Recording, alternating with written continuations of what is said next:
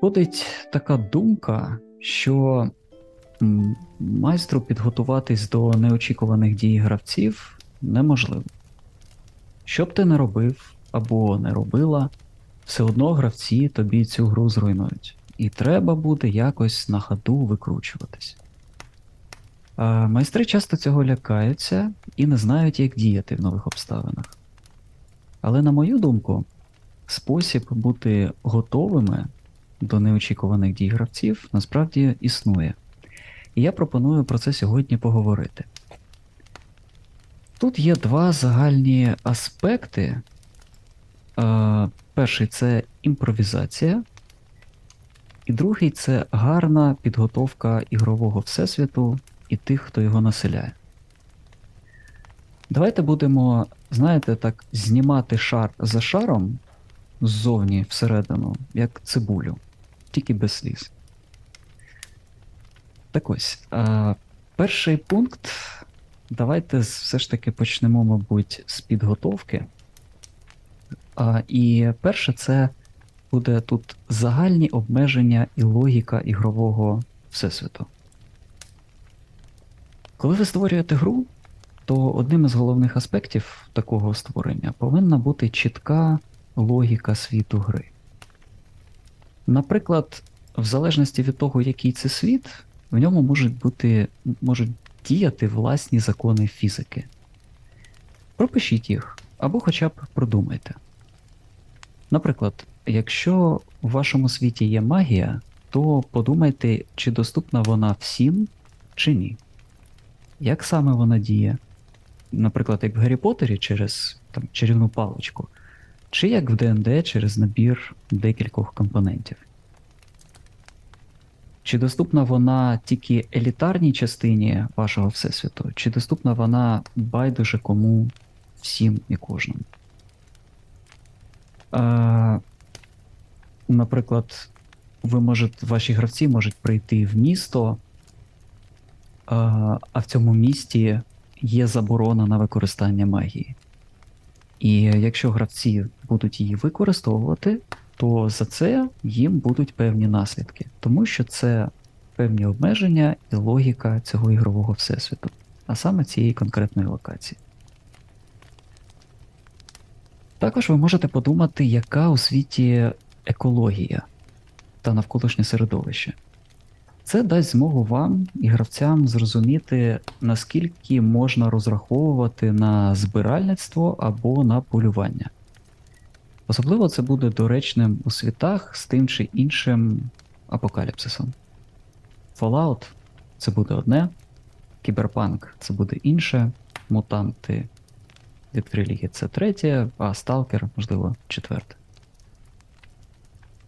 Е, подивіться, чи діють у вашому всесвіті закони тих рас або національностей, е, з якими ви зустрічаєтесь і серед яких ви граєте. Яке взагалі в грі ставлення до закону як такового, як такового? Він взагалі існує чи не існує? Ем, Можливо, в вашій грі будуть існувати певні фізичні обмеження по території, наприклад, як от у Forbidden Lands. Всесвіті, де щойно відкрилась нова велика локація, але вона обмежена з усіх боків величезними горами скелями, за які немає проходу. Всі ці обмеження мають бути послідовні, логічні і змінюватися тільки обґрунтовано. Наприклад, через катаклізми, якщо це щось дуже глобальне. Якщо це про закони, то це може бути голосування, якесь народне віче, або якщо це якийсь винахід, то це можуть бути ну, наукові або магічні певні дії для того, щоб дійти до цього винаходу. Наприклад, якщо ви граєте по якомусь фантазійному середньовіччі, і у вас ніколи не було ну, пороха да, або вогнепальної зброї. Тобто, якщо його в, хтось винаходить, то це ну, це зміна в вашому всесвіті, зміна правил гри, логіки і так далі. Гравці е, повинні це розуміти, з ними це потрібно проговорювати, щоб не було якихось е, претензій або несподівано, коли знову ж таки в фентезійному світі, е, де є луки і арбалети, максимум якісь балісти чи катапульти, раптом в когось гравців з'являється револьвер з-за пазухи. Ну, тобто, щоб цих казусів не було, бажано все це проговорювати заздалегідь. Знаєш, є інколи навіть такі дрібні е, штуки, які можна легко сплутати. Ну, Наприклад, е, в ДНД, я так розумію, в Pathfinder Віталік може підказати, що друїди перетворюються на тварин. А в відьмаці такого нема. Саме так. Такі речі треба треба обговорити, і е, щоб в процесі е, сцени, коли ви описуєте цю сцену, або гравці намагаються щось описати, щоб не було таких пауз, типу, а я перетворююсь, я не знаю, там, е, в ведмідя. І всі такі застигають, типу, що? Типу, цього немає в цьому всесвіті. Ну, тобто так це не працює. Такі моменти іноді бувають. Я хочу зазначити, якщо дозволиш, Борь, можу я тебе перебити? Звичайно, звичайно. А я, я тільки що додивився другий сезон легенди про Вокс Махіну. Макіну. А, І там є чудовий е, персонаж Персі. А Гравець, ну, давайте так. Давайте, якщо говорити про витоки цього всієї всієї історії, то гравець в першому Pathfinder створив ганслінгера для того, щоб вносити кучу дамаги. Окей. Але в, коли вони пішли в Всесвіт Мерсера в Талдорей, то вони з майстром домовились, що окей, у мене ганслінгер, але мій ганслінгер вміє це тільки тому, що він демону продав душу за цей секрет, і тепер лише він знає, як робити зброю. І ще одна жіночка, яка теж продала душу. Інші знають, як робити порох, але використовують його тільки як бомбочки.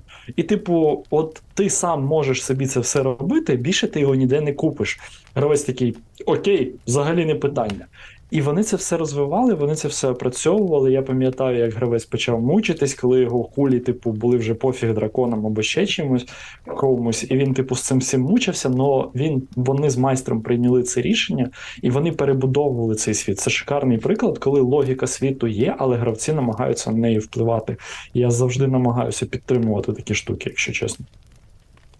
Я б тут ти повністю правий, Віталік. Я б хотів ще додати від себе, що якщо ви хочете зробити якусь кардинальну зміну, зробіть це красиво, зробіть це якось сюжетно обґрунтовано і е, доречно, і так, щоб це сподобалось усім, і вам, як майстру, і гравцям в тому числі. Можливо, це буде певний окремий, е, ну, певна окрема задача для гравців. Е, піти на декілька сесій, зробити якусь дію, щоб отримати те, що вони бажають, і цим самим змінити в цей всесвіт і, наприклад, от з тим же з цією ж вогнепальною зброєю щось винайти, знайти якийсь артефакт, я не знаю, продати душу комусь там свою чи чужу.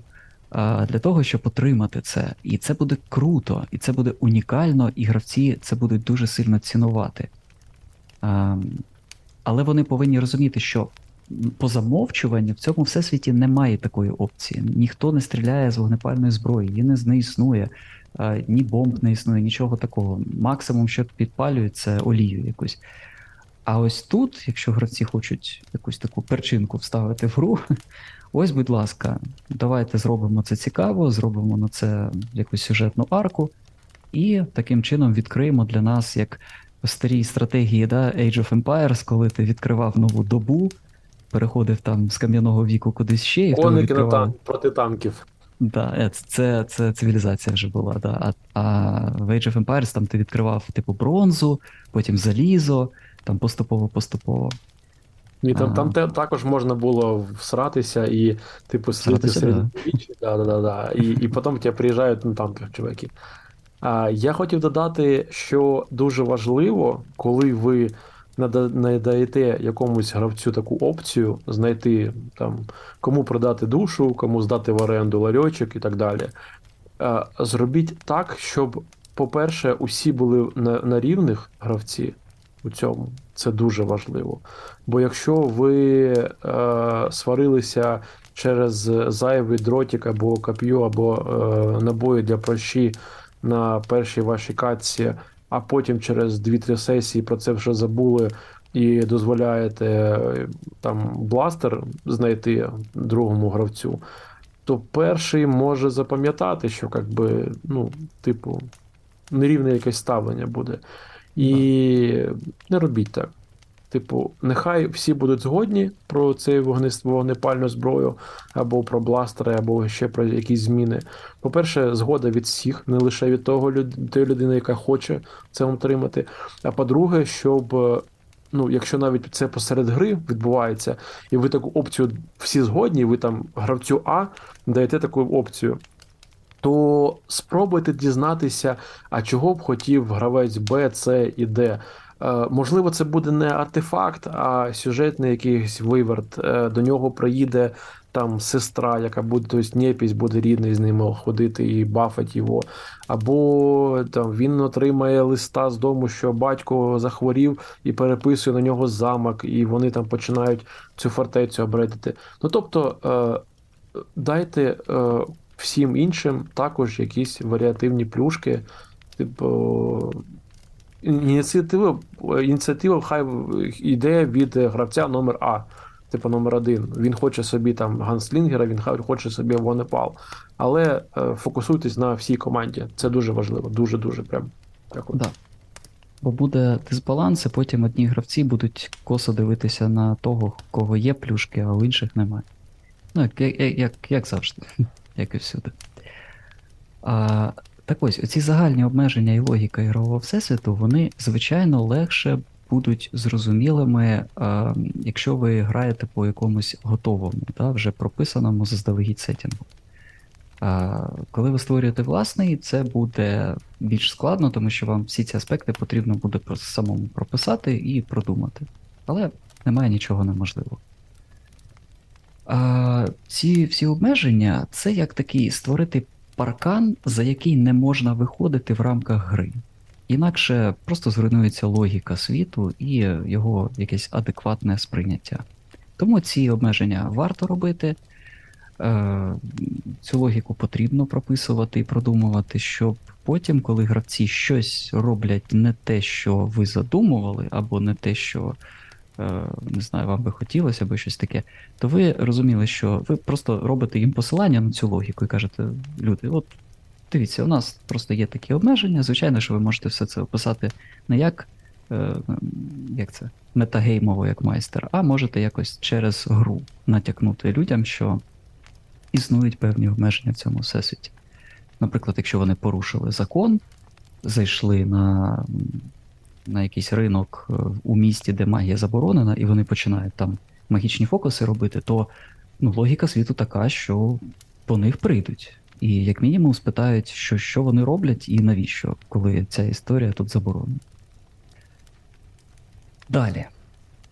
Далі потрібно думати про історію, традиції, події та організації регіону або локації, де відбувається гра. Поки ми не перейшли до наступного пункту, вибач дуже, Борис, я просто хотів вставити і провтикав той момент, коли ти переходиш. Ми домовлялися, що будемо паралельно. Про логіку ігрового світу я хочу згадати чудову штуку. Вона називається Ravenloft. Це е, дуже крутий, на мою думку, сеттинг, який дуже хірово використовується, в тому числі в, п'ятій редакції. Він каже про те, що е, є якийсь е, дуже поганий, е, дуже погана людина, дуже поганий гуманоїд, який наробив фігні, і тому його і людей з ним пов'язаних так чи інакше, кусок землі просто взяло і прибрало з цього світу, перенісши в абсолютно інший світ. І цей світ він вибудований для цього злодія, і він контролюється цим злодієм в плані того, що ти не можеш вийти з нього без згоди цього Dark Lord а, вони називаються Dark Lord ами. Так от а, тут важливо сказати про логіку світу, що так, окей, ви можете внести туди якусь фігню, тому що а, фактично є а, такий маленький, е, ну, типу, шлях, що вон, е, в цей світ можна потрапити з нашого, з будь-якого, грубо кажучи, будь-ким. Але, але. не соромтесь, будь ласка, казати своїм гравцям ні. Я неодноразово допускав подібну помилку, коли ну, і погоджуючись на цікаві ідеї гравців, окей, але ваш світ може від цього постраждати, коли ти намагаєшся створити там міфічну Британію, а гравець тобі каже: Я хочу робота. Ти кажеш, ну ти ж я ж тобі там скидував інформацію про цей регіон. Він каже: Ну да, ну там же десь роботи є. І ти просто даєш йому цього робота, яким він грає дві гри, береться непонятно звідки, точно непонятно, куди ж зникає. А, Говоріть з гравцями і пояснюйте їм логіку цього світу, якщо в ній щось не так. Рейвенлофт і його неправильне використання це про те, що у вас є Dark Lord. А, У світу в ранніх редакціях були кордони з іншими доменами вони були прописані. Красива є карта цих доменів, того, як вони зв'язані. Але чомусь на якомусь етапі Wizards of the Coast вирішують, що простіше, щоб ці домени рандомно переносили об'єкти з одної локації в іншу, і люди жили там аби як. У мене питання. А, типу, про якусь торгівлю, про якісь зв'язки, про те, що Дарклорди можуть знати, з ким вони сусіди, про те, що є торгов, ну, типу, ну, люди якось переміщаються. Про це взагалі типу, якось ніхто не думає. І коли я а, сприймаю весь цей світ як один цільний шматок, а, інші можуть його сприймати як кампейн постраду. Приходьте, ви зможете пройти через три міста, а, повбивати багато поганців і в кінці прикінчити вампіра. Шикарний кампейн.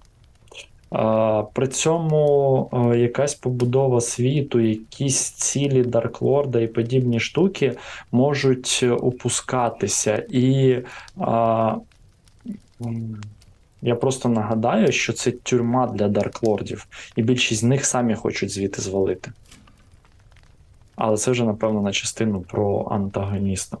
А, Як підсумок, хочу просто сказати про те, що а, логіка світу може бути цікавою за межами нашого сприйняття і певні магічні допущення, які були вами комуніковані до гравців. А, Їх варто дотримуватись навіть е, в, у випадку, коли вам треба сказати гравцю ні чітко його артикулювати і комунікувати. Можливо, буде краще а, на цьому етапі зрозуміти, що гравець, з яким ви не можете домовитись, а, не підходить для вашої гри, для вашого стилю ведіння. Зверніть просто на це увагу. І поки ви зараз п'єте чайочок або кофійочок, в залежності, коли ви це слухаєте, десь у світі е, знову гине один Dark Lord. Шануйте його, бо ми їх втрачаємо кожного року, коли ви вбиваєте їх без поваги в їх, їх тих самих світах. Ні, я по поводу Ревенлофта, я дуже дуже за обома роками, коли просто взяли ідею, не зрозуміли, похерили, і типу, ок. Ну, типа, норм. Wizards of the Coast. У нас іще є, да? Так, так, так. У нас таких ідей дуже багато. У нас в таких майор... лордах, у меня, у, меня, у меня дядя, как будто у кота из у меня дядя работает на дарклордовой фабрике. У нас да. этих дарлордов просто завались. Вот и шлет кому попало. Так і є, абсолютно так і. Ну, це, це воно так і виглядає, те, як поступають Wizards of the Coast. Тоді переходимо далі. Про історію, традиції, події та організації регіону або локації, де відбувається гра. Продумайте, будь ласка, яка взагалі історія цього, цієї локації, цього регіону? Хто його засновник або відкривач? Наскільки його пам'ятають, яке до нього відношення? В залежності від складності гри, подумайте над історією цього регіону на декілька років, або десятиліть, або навіть сторіч назад.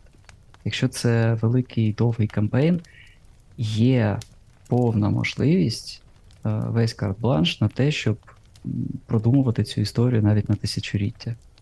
Або якщо ви граєте по готовому всесвіту, просто почитайте, що в цьому регіоні було там декілька сотень років тому і так далі.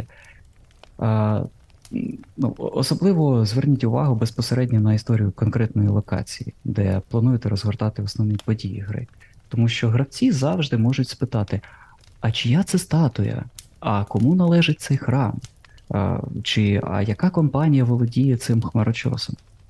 І якщо ви не знаєте відповідь на це питання, а воно можливо саме по собі буде тривіальним, тому що, в принципі, ви повинні прописати цей регіон, то буде ну, не дуже гарно, якщо ви просто будете там тупити і вигадувати на ходу якісь дуже дивні речі. Краще почитати і просто мати таку загальну уяву, хоча б про цей регіон, про його основні такі події. Е, Подумайте про організації, які існують у вашому світі, і яка у них мета.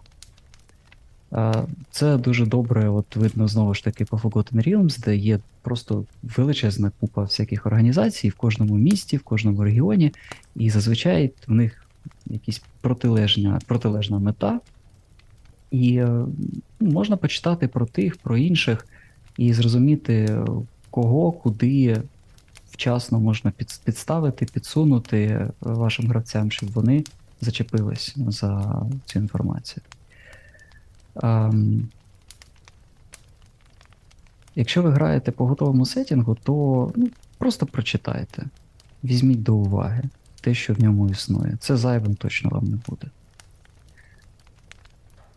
Е, Також варто пропрацювати декілька ключових локацій, такі як таверни, всякі публічні місця, бари, магазини, майстерні, ринки.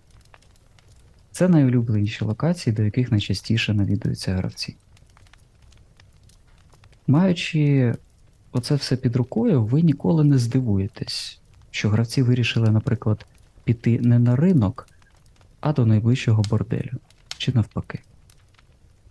І коли вони це зроблять, ви не будете розгублені і е, якось так непевно їм казати, хто керує цим ринком або борделем, да, е, хто з ним пов'язаний і так далі. Ви просто візьмете організацію, наприклад, яка, яку ви заздалегідь прочитали і про яку ви знаєте, і просто на ходу можете пов'язати е, засновника цієї організації або якихось поважних осіб з нею з конкретним місцем, куди прийшли гравці. І далі, якщо вони захочуть, вони будуть це розвивати. Якщо ні, нехай так і буде. Є такий старий жарт а, з приводу того, коли майстер дуже хотів, щоб гравці пішли а, до короля і отримали квест, а гравці такі, та ну нафіг того короля, ми в баню йдемо. А майстер починає описувати баню і каже: ви заходите в баню, і тут, в одній тозі, ви бачите короля в цій бані, і він звертається до вас. Це про приклад Як поганий. знав, що ви туди прийдете, да? Ну, е, те, те, що ти, Боря, кажеш, е, е, знаєш, звучить так. е, Витратьте кілька місяців для того, щоб підготуватися до першої гри. Я, я жартую, звісно. А, я, я, б хотів, напевно, уточнити і сказати, що е, вкрай важливо для майстра знати лор е, історію світу, який він водить. Це не обов'язково робити то там до самої першої гри. Хоча насправді я дуже довгий час не наважувався водити відьмака, і, бо я вивчав книжки, я читав. Коротше, я, я заморочився, бо мене парило, парило це питання. Типу, а я достатньо підготувався для того, щоб е, провести гру. І з відьмаком же ж там е, прикол в тому, що. Ну, і енерична книга, книга пропонує почати в період між другим і третім комп'ютерним відьмаком. Тобто у тебе перші дві комп'ютерні гри мають певну варіативність, і в залежності від вибору е- майстра, як розвивалася історія, там е- присутні різні е- неігрові персонажі і навіть кордони деяких країн е- ну, мають е- трошечки різний поділ. І ви можете просто поступово це вивчати. Е, Щось періодично між іграми почитувати, там, доповнювати свої знання. Тобто не переживайте, якщо ви чогось е, не будете знати, це ну, не дуже добре, але я б сказав, що це прям не зламає вам гру. Є багато інших критичних питань, які важливіші. Тому краще вводити і трошечки чогось не знати. І Потім це наздоганяти на, е, як на, надолужувати е, з часу. І Саме враховуйте, будь ласка, у що саме ви граєте. Якщо ви граєте, як ми у Володимира грали колись, просто бомжами з е, села, яке згоріло е, після набігу Нільфгар... Нільфів, і я грав просто е, мельника контрабандіста, то, блін, точно, я знову не, не, не не подивився, як мельник. Млинар. Млинар, да. Млинар контрабандист, господи, звучить як титул. Е, то коли я грав цим жмихом, е, і ми грали всі жмихами, і у нас була паті бічі божі, то нам пофіг було на кордони, бо там просто полум'я війни, і ми від нього тікали і заробляли по ходу гроші. Тобто, е, я до чого? Ви дивіться, у що ви будете грати.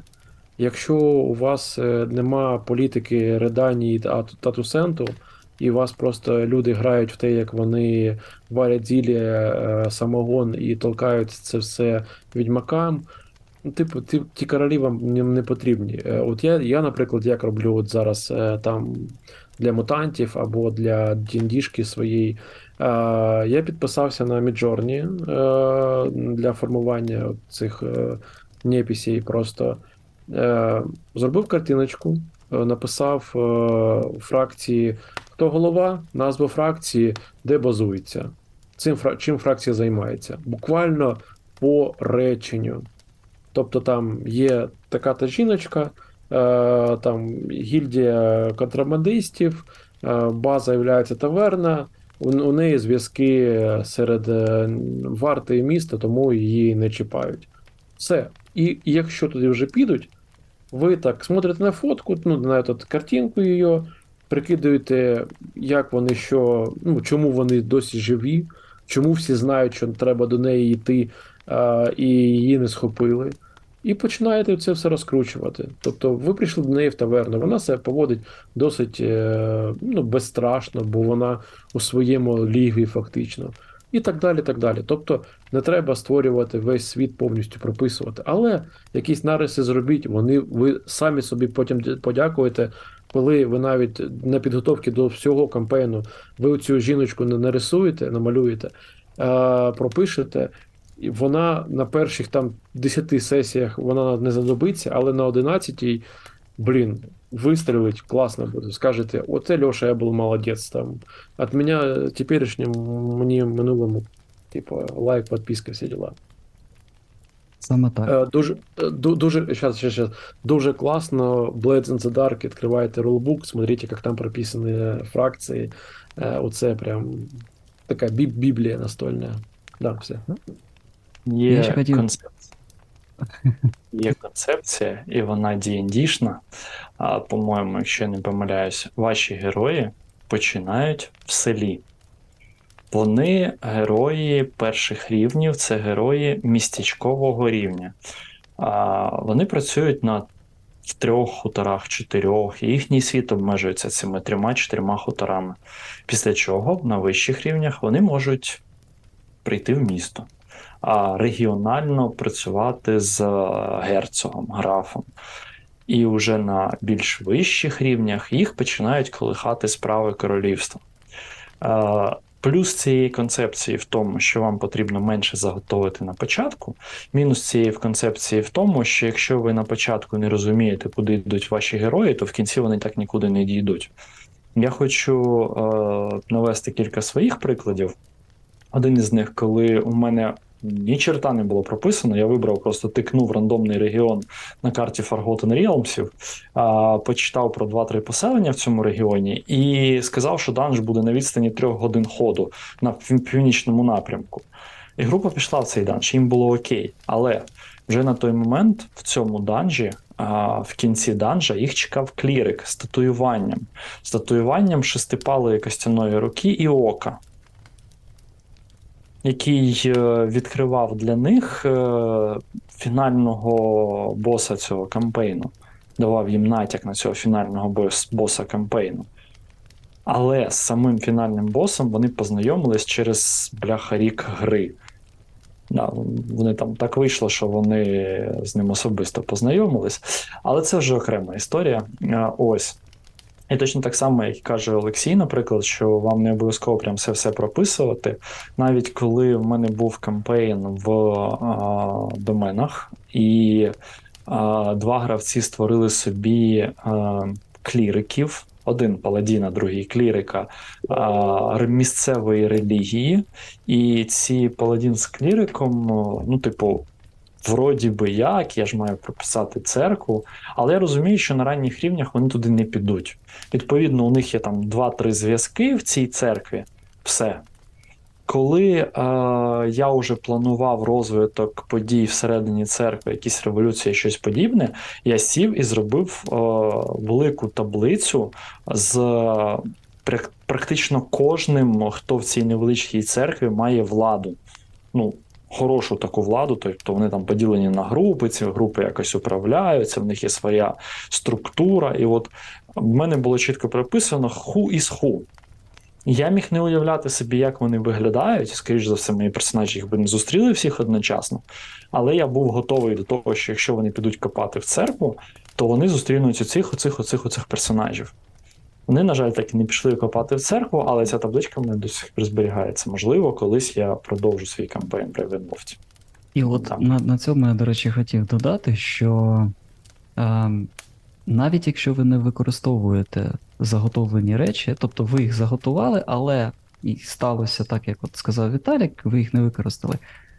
Ви ви все одно зробили роботу, і ця робота вона існує. Наступного разу, коли ви будете водити гру, кампейн, ваншот, пригоду, будь-що в тому самому сетінгу, ви зможете знову використати всі ці матеріали. Це ваші скарби, які ви поступово-поступово накопичуєте, десь там у себе зберігаєте, і з вашим досвідом і роками роботи да, як майстра, да, вашого хобі як майстра, ви просто ну, будете мати бібліотеку готових рішень, які ви просто зможете використовувати в той чи інший потрібний вам час.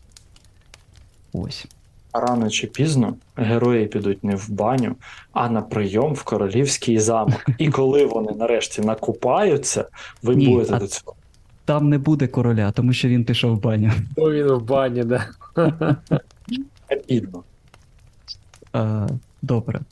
Наступний шар нашої цибулі, який ми будемо знімати, це заготовлені заздалегідь е, NPC або неігрові персонажі. Я б тут хотів сказати, що насправді вам не потрібно дуже багато чого тут готувати. А, Є просто дві гілки цих NPC, які вам варто продумати. Перша гілка це ключові NPC. Друга гілка це архетипи. Ключові це основні актори на сцені для ваших гравців, для їх персонажів. До них відносяться, до речі, також і головний антагоніст або головні антагоністи, і їх оточення. Також тут можуть бути ключові NPC в плані ваші, умовно кажучи, ваші квестодавці головні, е, хелпери, якісь помічники для ваших е, гравців, для їх героїв, які будуть, можливо, їх провідниками по місту, або давати їм якусь інформацію і так далі, тому подібне.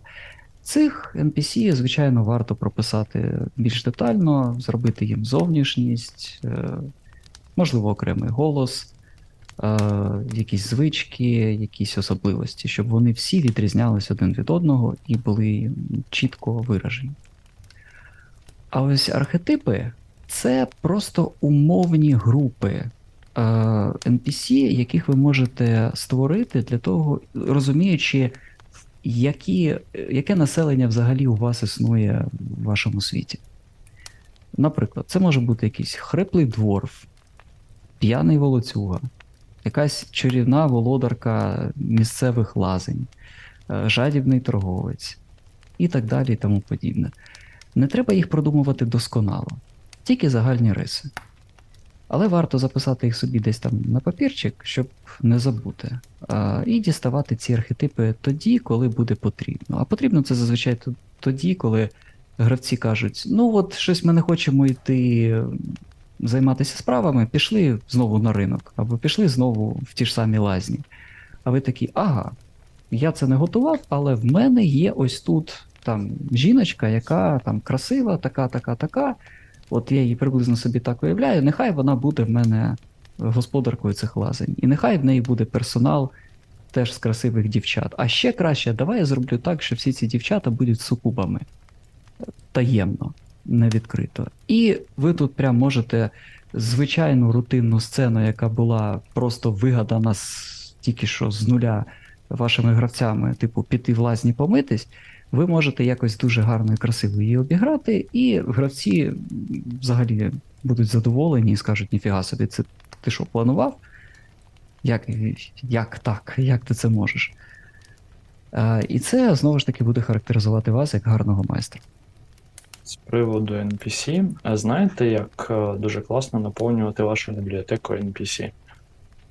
Витрачайте час на знайомство з е, кіно, іграми і а, книгами. А, Не соромтесь брати звідти персонажів, які вам подобаються. Дуже важливо, що чим більше ви отримуєте в себе інформації, тим більше інформації ви можете переробити і потім видати її своїм гравцям. Тому що наш творчий процес він у будь-якому випадку будується на тому, що ми самі отримали десь ззовні. Ну, типу, ми далеко не Толкін, і ми це розуміємо, і тому, блін, ну. Просто наповнюйте себе чимось зовні, і це буде спрощувати вам значно роботу з рандомними NPC, які можуть ставати цікавими просто через те, що ви знайшли, вам здається, що в цей момент якийсь е, крутий персонаж із фільму або книги чудово підходить під е, даний момент історії. А ще ви можете переслухати один з наших епізодів, де ми розмовляли власне про створення неігрових персонажів. І на, так, щоб зараз не займати час, ми там розкривали тему, як наповнювати їх характерами, особливостями і тому подібне. Тому послухайте цей епізод, це буде корисно. А ще у нас є епізод про архетипи. До речі, теж буде дуже корисно подивитись, послухати і зрозуміти, які бувають ці архетипи і для чого вони взагалі потрібні. Тож ідемо далі. Наступна тема моя улюблена. Хлопці вже з мене кепкують періодично про неї, коли я говорю про плани і стратегію головного антагоніста. Так ось, ми цю тему на- насправді зачіпали декілька разів у різних випусках е, нашого подкасту, але я думаю, що варто якось так зробити підсумок і трохи повторитися. Головна ідея наступна: у вашому світі обов'язково є певна загроза, яка розвивається і відбувається десь на фоні паралельно діям гравців. Поступово ваші гравці її знаходять і починають розкручувати, дізнаватись, а що воно таке, чим загрожує і як цьому протидіяти. На цьому і будується вся наша гра. Той, хто цю загрозу несе, є головним антагоністом. І будь-хто це. Це може бути будь-хто або будь-що. І у цього будь-що або будь-кого повинен бути план, як діяти. Не у вас як майстра, а у нього. Коли такий план є, і він адаптується щодо того, як гравці на нього впливають, бо вони будуть в процесі гри якось впливати на цей план, руйнувати його, коригувати і так далі. То ось така гнучкість, вона і дає вам можливість бути готовими, тому що ви завжди знаєте, да, або ваш антагоніст завжди знає. Окей, в мене є план, є, як в тому вже напіванекдоті, да, я його, я його дотримуюсь, мені його періодично руйнують, змінюють, але план все ще є. Тобто моя ціль в цьому плані вона незмінна. Я хочу цього досягти. І тому я адаптуюсь. Я роблю інші кроки, я псую життя тепер іншим людям, або там грабую тих, або не знаю, насилаю орди якихось зомбі на інше поселення і так далі. Гравці пішли в один бік, антагоніст діє там. Пішли в іншу сторону, відповідно, його плани відпрацювали там, де е, діяли гравці. Це такий ключовий момент, е, який, до речі, ну, не завжди всі розуміють. Е, Він, мабуть, взагалі основа того, як бути готовими до цих будь-яких подій. Якщо у вас прописаний гарно план, його етапи або його бачення, е, ресурси вашого антагоніста, е, його характер, наприклад, те, як він мав би поступати або діяти в тих чи інших обставинах, і дають вам цю величезну гнучкість. І е, від цієї гнучкості готовність до будь-яких пригод, які вам на голову насиплять ваші гравці. Тепер далі. Бекграунди героїв да, або їх передісторії як джерело ідей.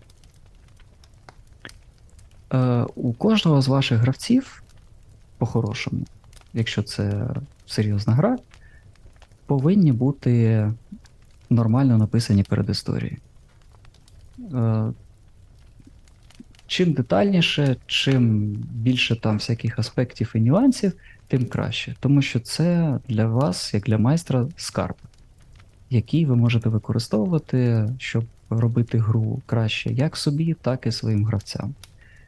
І коли ви знаєте їх передісторію, ви можете просто видьоргувати з неї, да, виймати з неї ось там ключових якихось, знову ж таки, NPC, якихось е, родичів, якихось якісь зв'язки пов'язані з цим персонажем, і періодично вкидувати в гру для того, щоб е, гравець і його персонаж розуміли, що гра для нього йде персональна. Про нього дбають, про нього пам'ятають або про неї, і розуміють, майстер читав передісторію, майстер знає. Тому це, це завжди гравцю приємно, коли до нього є такий е, особистий підхід. Тому не нехтуйте бекграундами, прописуйте їх, е, допомагайте гравцям це прописувати, і буде щастя. Я хочу одразу влізти а, і як платний майстер розказати, як вам правильно писати для мене предісторії. Так от, є два варіанти написання предісторії. А, є а, спроби гравців писати а, красиві книги, красиві оповідання, і це чудово. Ми всі маємо таланти, ми всі любимо так чи інакше літературу. Більшість із нас приходили через літературу в це хобі. Але, але а, з предісторії, де всі померли дуже красивою смертю від племені гоблінів, все, що візьме собі майстер, це ім'я, назву цього племені. І, можливо, два-три імені гоблінів, якщо вони були озвучені. Якщо сильно захоче, то ваша сестра десь врятувалася, ви про це не знали. Все. Відповідно, в предісторії важливо не її розмір, а її чіткість, структурованість і а, ті зачіпки, які може собі витягнути майстер. Ось, тому, будь ласка, звертайте увагу на те, що в більшості випадків батьки героїв живі. Це робиться не для того, щоб їх потім вбити, а це робиться для того, щоб герой не вів себе як ідіот і не ліз в смертельну небезпеку, розуміючи, що його десь там вдома мама потім, блін, прокляне три рази, коли буде е, доставати з е, цього всього. І подібні штуки. Ну тобто, ваш персонаж живе в світі. І ваша предісторія це не про те, як ви красиво пишете, а про те, як ваш персонаж пов'язаний з цим світом. Це важливо. Саме так.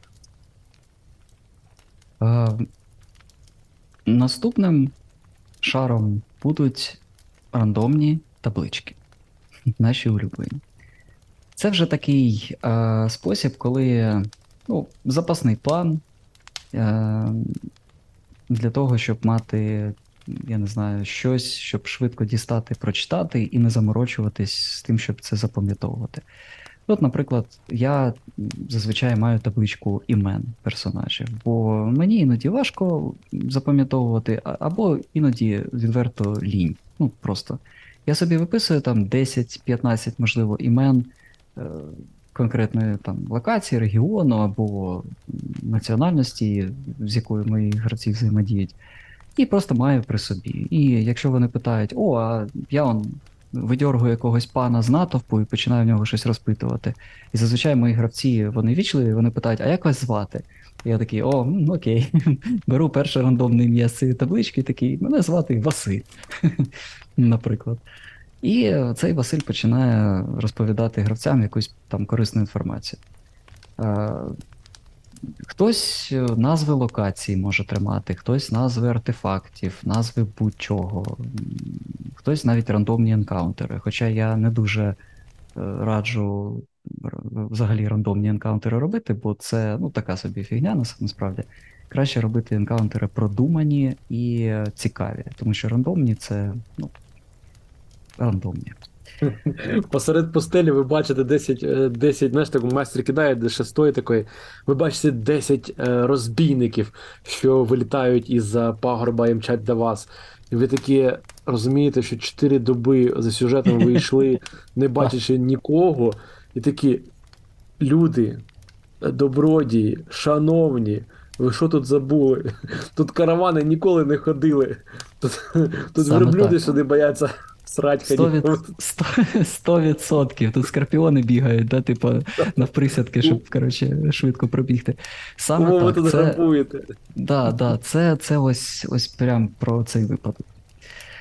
А, да, тому рандомні таблички, будь ласка, але не, не робіть це основним вашим джерелом всього, як е, дуже багато рулбуків е, насправді пишуть. Типу, ось вам рандомні таблич, таблички для всього. Типу, майстер, будь ласка, і ти такий.